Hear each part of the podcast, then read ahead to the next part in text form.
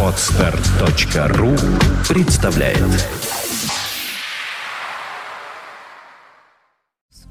You are listening to Internet Radio Fontanka-эф эм.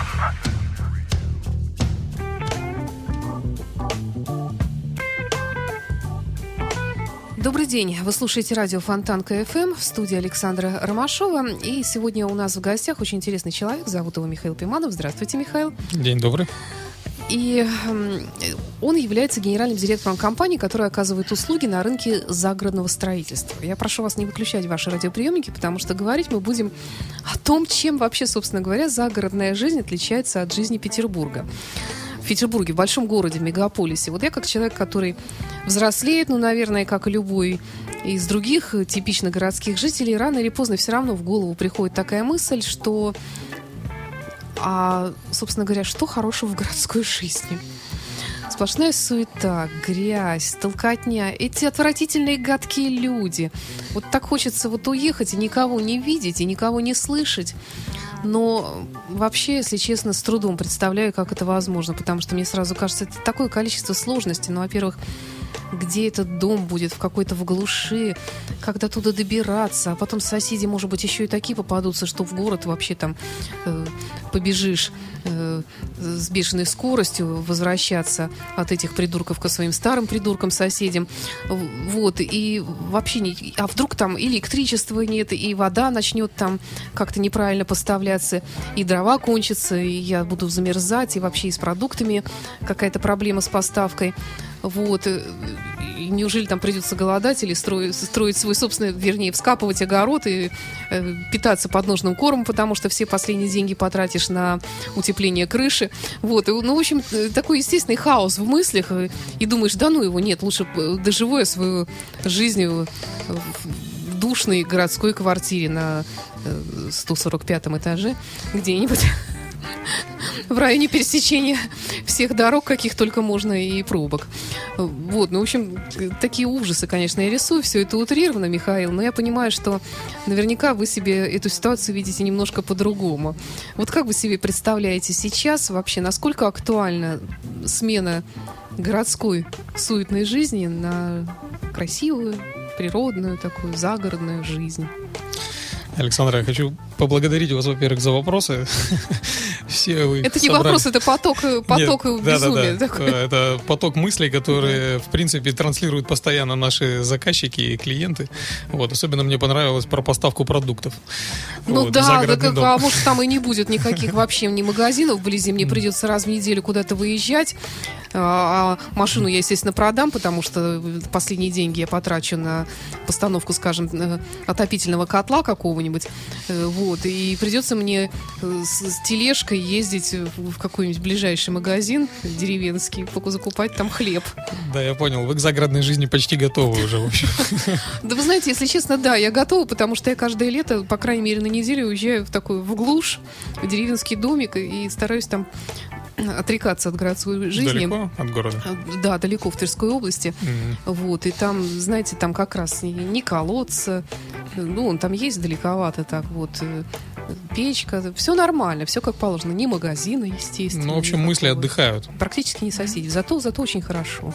Согласен, но это немножко другое, скажем, что предлагаем мы, да, потому что мы, э, ну, не только строители, мы занимаемся полным комплексом услуг, начиная от э, поиска участка и предложения, то есть есть у нас некая такая база, как мы ее называем, золотая база участков, которые предназначены для строительства уже сегодня, то есть на них на всех есть уже коммуникации. Они инженерно подготовлены. Вот. И далее пятьдесят километров от города, ну, эти участки мы не предлагаем, потому что дальше мы уже считаем это участки дачные. Угу. Для постоянного проживания фактически нормальное удаление — это тридцать километров. Угу. То есть если вот взять среднее такое движение, то на автомобиле это сколько по времени? В принципе, это же очень недалеко, да? тридцать километров — это вообще рядом. Да. Вот. То есть у нас уже разрослись так пригороды, что многие уже являются городом. Например, да, тот же Петродворец. Да. Он раньше всегда был пригородом, сейчас это город. Ну, я чуть-чуть не доезжаю до него, практически живу, поэтому я, естественно, когда зашла на ваш сайт вчера, чтобы выбрать себе участок где-нибудь в тех краях, я уже оценила стоимость стоимость участков и строительства в тех местах, угу. так сказать, поблизости от резиденции э, главы государства. Ну, скажем так, э, место считается все равно у нас э, полуэлитным, наверное, угу. да?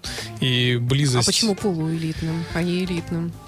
Мне кажется, такое шикарное старинное дачное место. Ну, полуэлитным, наверное, потому что элитным у нас почему-то считается вообще север. То есть у нас юг, я считаю, на сегодня недооценен немного. То есть ни по природе, ну, хорошо, ни по отдыху. Может быть, когда-нибудь... Конечно, ну, потому что то, то обилие, скажем, баз отдыха на севере, оно даже не позволяет в будни туда проехать нормально. Потому да. что постоянно то туда поток, то обратно.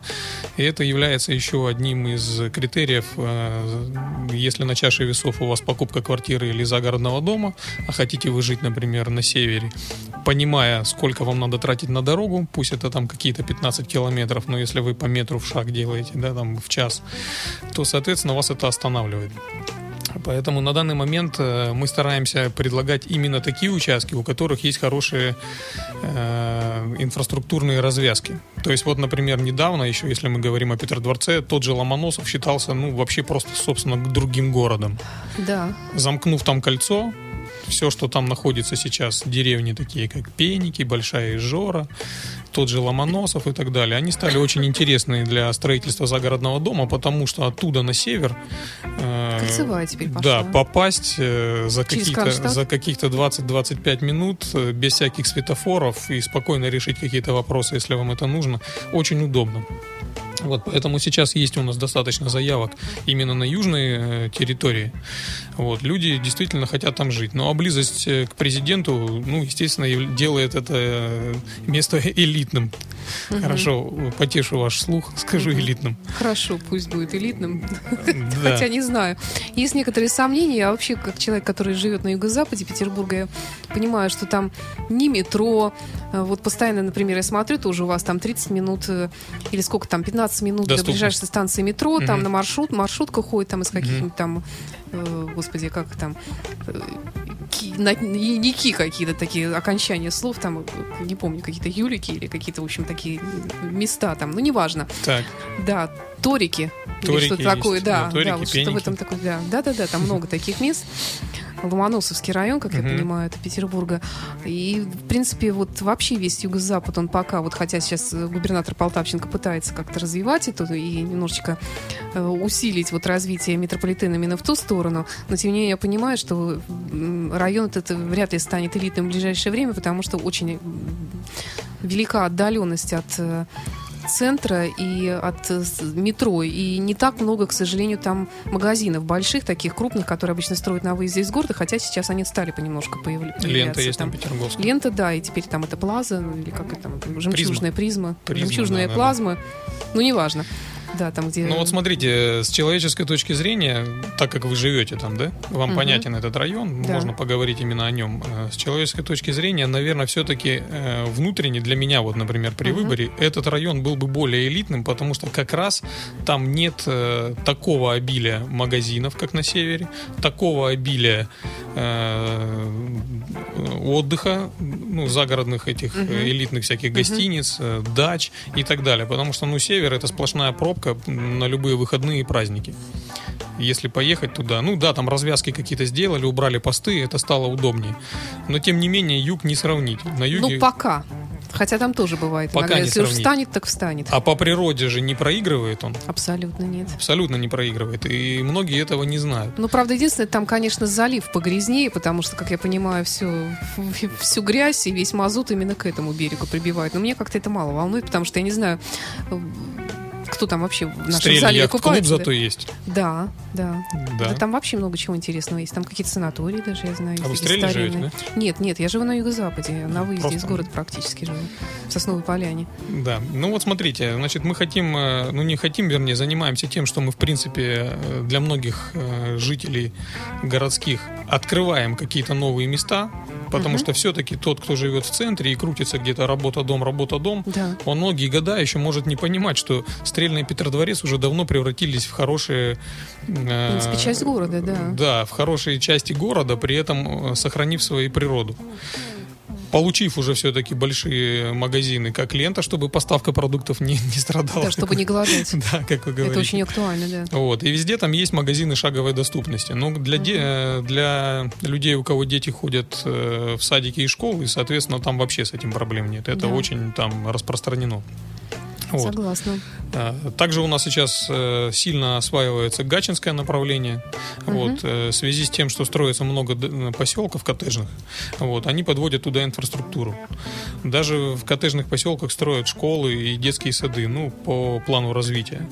Вот, соответственно, уже, я думаю, недалеко то время, когда Гатчина станет, собственно, каким-то там, ну, он и так город-спутник, но, собственно, скажем, тем районом, который не страшит уже никого.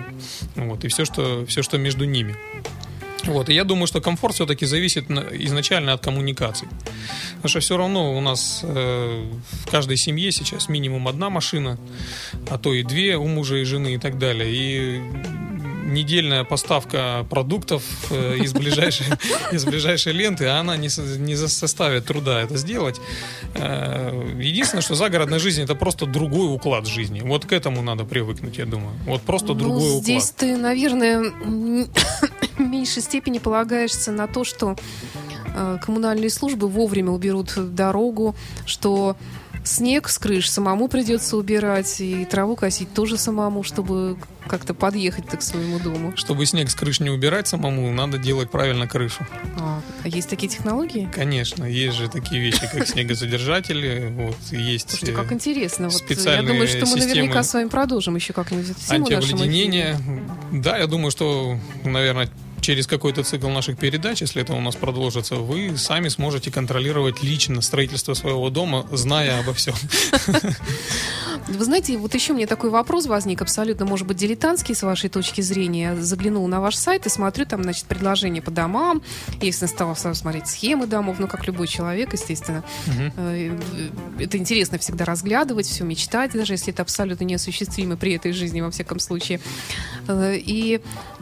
Меня, я задалась вопросом, а чем, собственно говоря, дачный дом отличается от обычного жилого загородного дома? Или, скажем, таунхаусы, или коттеджи? Я не могу понять. Ну, на самом деле, разделение очень условное. Вот. Почему? Потому что, ну, наверняка и у вас есть какие-то такие друзья, к которым вы приезжаете на дачу, и, может быть, да, не мечтаешь даже о загородном доме таких размеров, а он называет да. это дачей. Угу. Вот. Поэтому, наверное, в стереотипе мышления дача — это просто некое временное жилище. Без отопления, ну, так, иногда с какой-нибудь маленькой печуркой. Ну, типа там какого-то садоводства, может угу. быть, да, где можно жить в теплое время да. года, да, а потом заколачивать ставни и уезжать. Угу. То есть, наверное, это дача. С точки зрения строительства, дача — это, наверное, небольшой э, домик. Может он оснащен быть э, всеми коммуникациями, но он действительно небольшой. То есть, ну, скажем, там восемьдесят метров. Полезной площади? Ну, всего, всего. Всей площади, да. Ну, то есть, ну, я о таком и в квартире-то не мечтаю. Это, в общем-то, неплохо совсем. Вот. И, ну, сейчас же опять... Даже с учетом того, что там газонокосилку, ведра нужно хранить. Ну, а как же гости к вам приедут? Вам надо куда-то их располагать, правильно? Какие гости? Пусть на свои дачи ездят. Для чего нужен загородный дом, тогда вопрос. Я вот считаю, например, с точки зрения удобства проживания, у вас при наличии загородного дома стоянка для автомобиля, лес да. для шашлыка, для друзей, газонная площадка для бегания и игры детей. Угу. Вот. Ну и, соответственно, воздух Нет, и простите, эко. А все в одном а где флаконе. Помидоры буду выращивать? Клубнику. Вы хотите помидоры выращивать? Ну, а, а как Значит... же, если я живу за городом? Ну, укропчик, петрушечку, ну, там, ерунду всякую. Ну, опять там, картошки, же, чтобы поставку продуктов рядок. Поменьше сделать, да? Кусты, естественно, там с ягодами. Да. Только наличие участка тогда, ну, я имею в виду большей площади. Спаренные какие-то участки, даже если там два по шесть, то на одном вы выращиваете, на другом у вас дом и все, что я назвал. Uh-huh, uh-huh. То есть вам не нужно выезжать уже ни в какой лес. четыре часа вы не ищете парковку, как мы сейчас делали, когда к вам приехали. Да. Как... То есть вы с утра здесь, да, к семи утра приблизительно ездите вокруг? Да, к двенадцати успеть. Наверное, как-то так. Это многое решает. Ну и плюс, наверное, этот уклад жизни, я думаю, что он... ну, не то чтобы обречен на развитие, а, наверное, правилен для, правильный для мегаполисов. Потому что все-таки, наверное, все страны развитые уже по этому пути пошли. То есть мы видим, да, что у всех весь пригород частный, нарезка участков маленькая, и все домики стоят аккуратно у них, они живут вечером там, а приезжают на работу в город утром. Ну, конечно, у нас все через российский колорит, как это у нас развивается стихийно, понятно, что нет никакой единой застройки, никакой концепции и так далее. Поэтому вот мы занимаемся именно тем, чтобы предоставить квалифицированные, не, не помощь даже, а уже квалифицированное предложение по наличию участка, который готов для застройки с инженерными коммуникациями, mm-hmm. и по быстро возводимому дому, который возводится за четыре месяца. То есть мы занимаемся только быстро возводимыми быстро, да. технологиями. Mm-hmm. Да. То есть дома, которые строятся там по году, я уже даже таких технологий не знаю, но раньше они как бы были, да, там любой кирпичный дом год строится и так далее. Вот четыре месяца, я считаю, это оптимально. А он потом не будет стоять всего четыре месяца, он не развалится через четыре месяца? Ну нет, конечно, то есть в зависимости от технологии, ну фактически на все дома гарантия пять лет, угу. вот, на конструктив. Ну, я вам так скажу, если за год ничего с домом не случилось, то есть он прошел четыре сезона, значит уже ничего с ним не будет. Ну, при правильной эксплуатации, конечно. Угу. Еще вот такой вопрос, который меня мучает. Вот, собственно говоря, из города уезжаешь для того, и, в принципе, и для того, чтобы поменьше общаться с людьми, поменьше видеть просто тех, кого ты не хочешь видеть.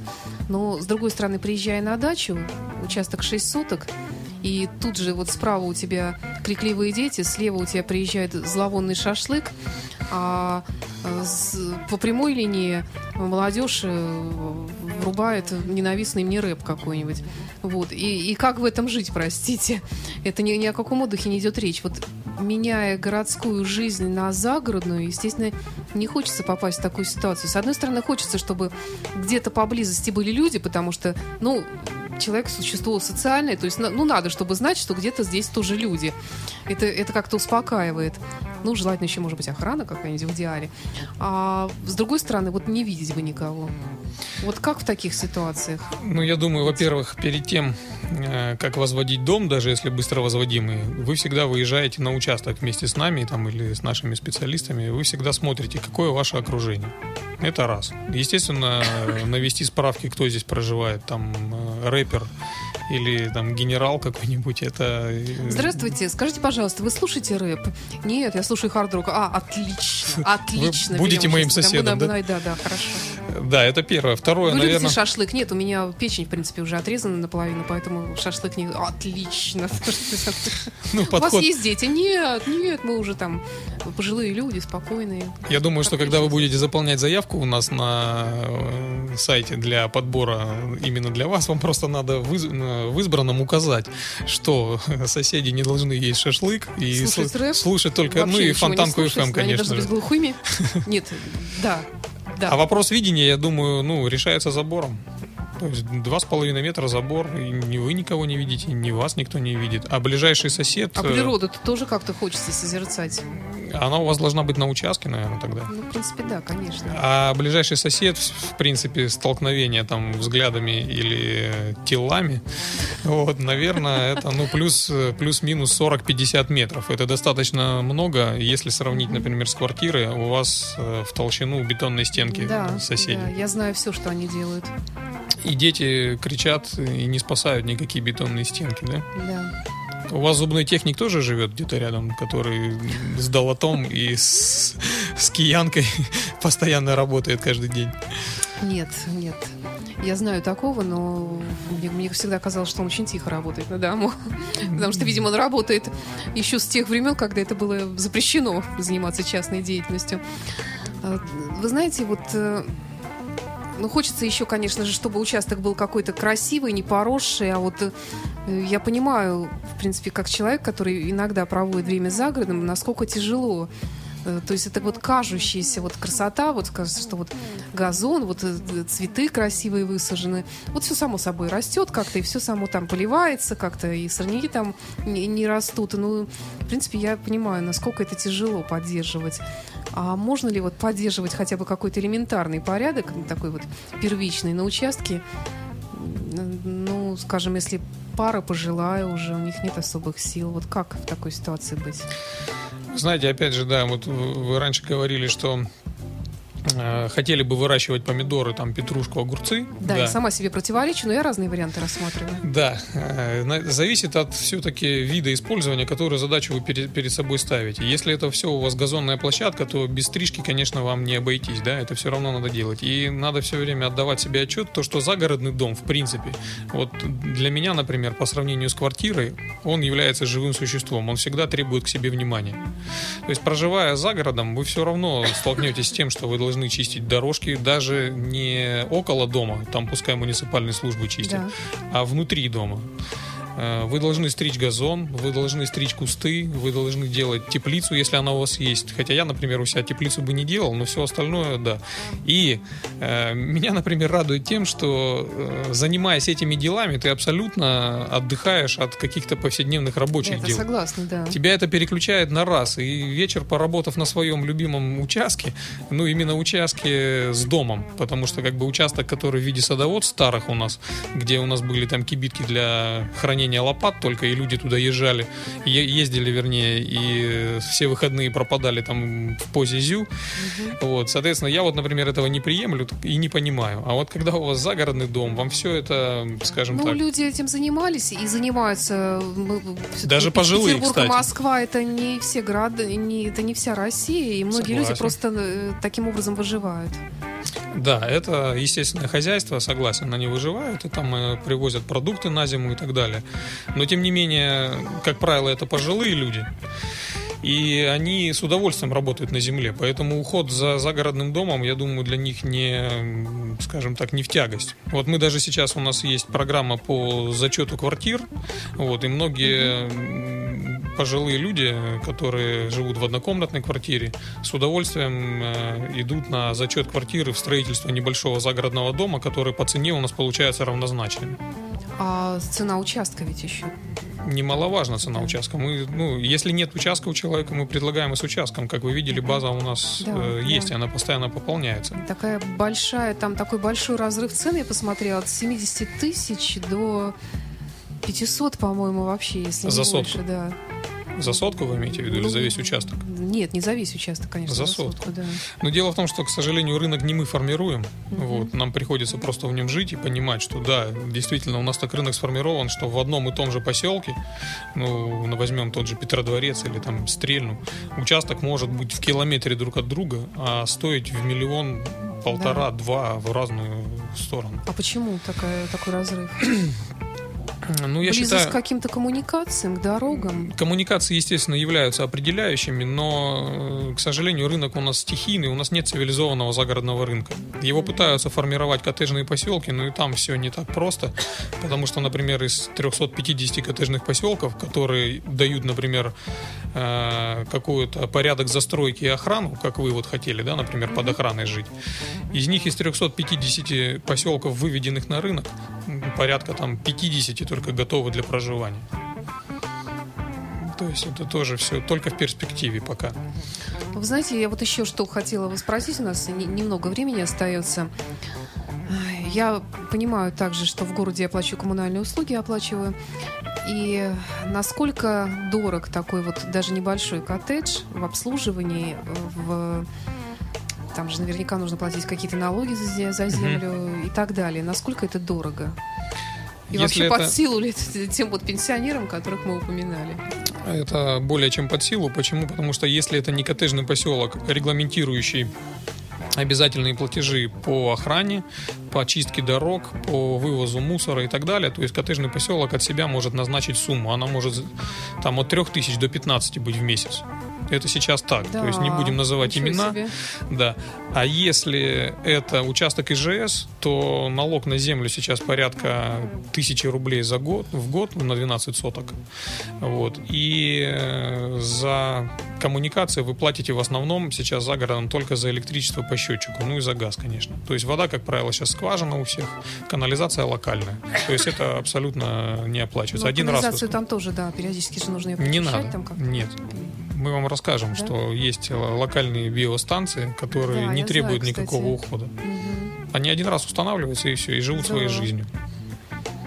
То есть, в принципе, получается, что не так уж это и дорого. А насколько я могу быть уверена, что электричество не будет отключаться каждый вечер, и что газ будет исправно подаваться в том количестве, чтобы, чтобы можно было вскипятить чайник?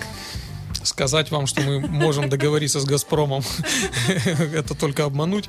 Да, естественно, на монополистов мы тоже никак не влияем. И, естественно, при выборе участка, конечно, мы можем только сказать мнение соседей, которые уже по несколько лет живут, что тут творится с электричеством и с газом. Если они говорят, что за несколько лет ни разу перебоев не было, да, ну, соответственно, остается только верить.